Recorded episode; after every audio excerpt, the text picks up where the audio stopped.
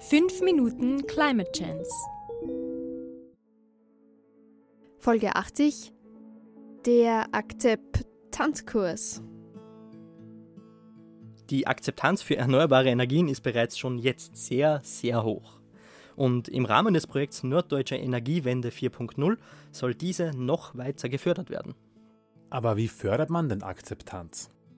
Genau mit dieser Frage beschäftigt sich Nikolai Drews.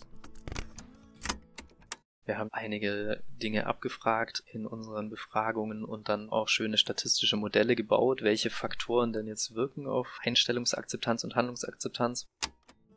Moment, Moment. Naja, also Nikolai unterscheidet hier. Einstellungsakzeptanz bedeutet, dass man einen Umbau auf erneuerbare Energien für eine gute Idee hält, aber trotzdem passiv bleibt, während Handlungsakzeptanz meint, dass man auch durch Handlungen die Energiewende aktiv unterstützt. Verstehe. Und welche Faktoren beeinflussen diese Einstellung? Also ein ganz wichtiger Faktor für eine hohe Einstellungsakzeptanz ist immer das Interesse am Thema überhaupt. Umso mehr ich mich für das Thema interessiere, umso höher ist auch meine Akzeptanz. Ist klar. Und man sollte auch wissen, was Energiewende überhaupt ist. Richtig. Außerdem spielt die Überlegung, wie wirtschaftlich ist die Energiewende, eine Rolle. Also wir haben da immer die abgefragt, ob man eher Vor- oder Nachteile sieht für die Entwicklung Deutschlands und für die persönliche Situation. Und da sehen wir auch, dass die Vorteile für Deutschland, wenn man die sieht, sozusagen auf so dieser volkswirtschaftlichen Ebene, ist auch die Einstellung der Energiewende gegenüber besser. So, aber jetzt zur Handlungsakzeptanz. Die zeigt sich erstmal natürlich nur bei Menschen, die zur Energiewende positiv eingestellt sind. Aber da braucht es auch noch mehr. Und zwar?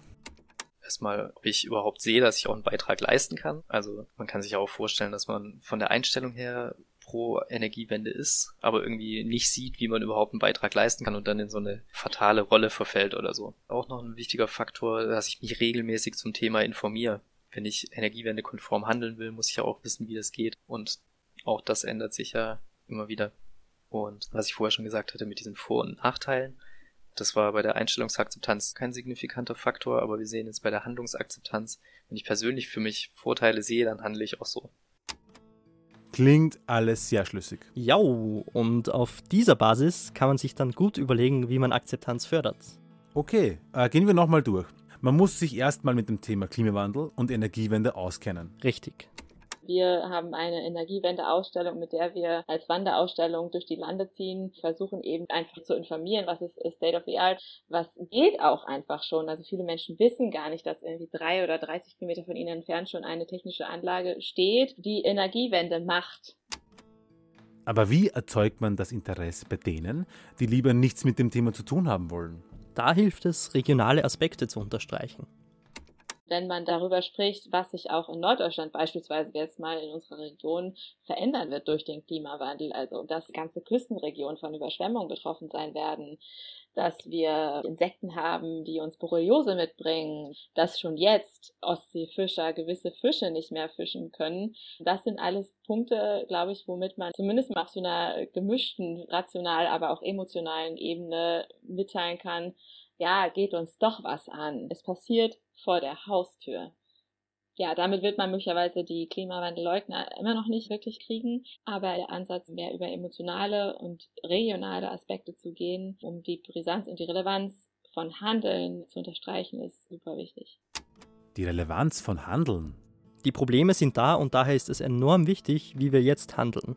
Deshalb gibt Laura auf der Wanderausstellung auch Hinweise, wie man durch das eigene Handeln wirklich einen Einfluss auf die Umwelt und den Verlauf der Energiewende hat. Man hat einen Wahlzettel und man hat auch einen Kassenzettel jeden Tag.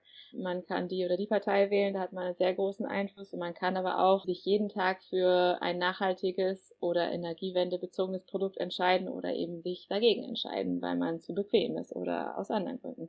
Also das sind Punkte, die man sich einfach mal auf der Zunge zergehen lassen sollte oder kann und dann auch sehr schnell an dem Punkt ist, dass man auch als Privatperson einen großen Impact hat. Wenn wir jetzt mal das Ganze auf Energiewende im Konkreten beziehen wollen, dann ist es auch schon relevant, Strom zu sparen, weil die beste Umsetzung von Energiewende ist eben auch, weniger Energie zu verbrauchen. Und wenn man noch einen Schritt weiter geht, kann man sich ja auch entweder bei Bürgerwindparks engagieren oder auch wirklich mit Einlagen dann dabei sein, was ja auch einen ganz konkreten Beitrag ausmachen kann. Insgesamt ist es so, dass für jeden Geschmack, für jeden Geldbeutel, für jedes Interessensgebiet Beiträge machbar sind.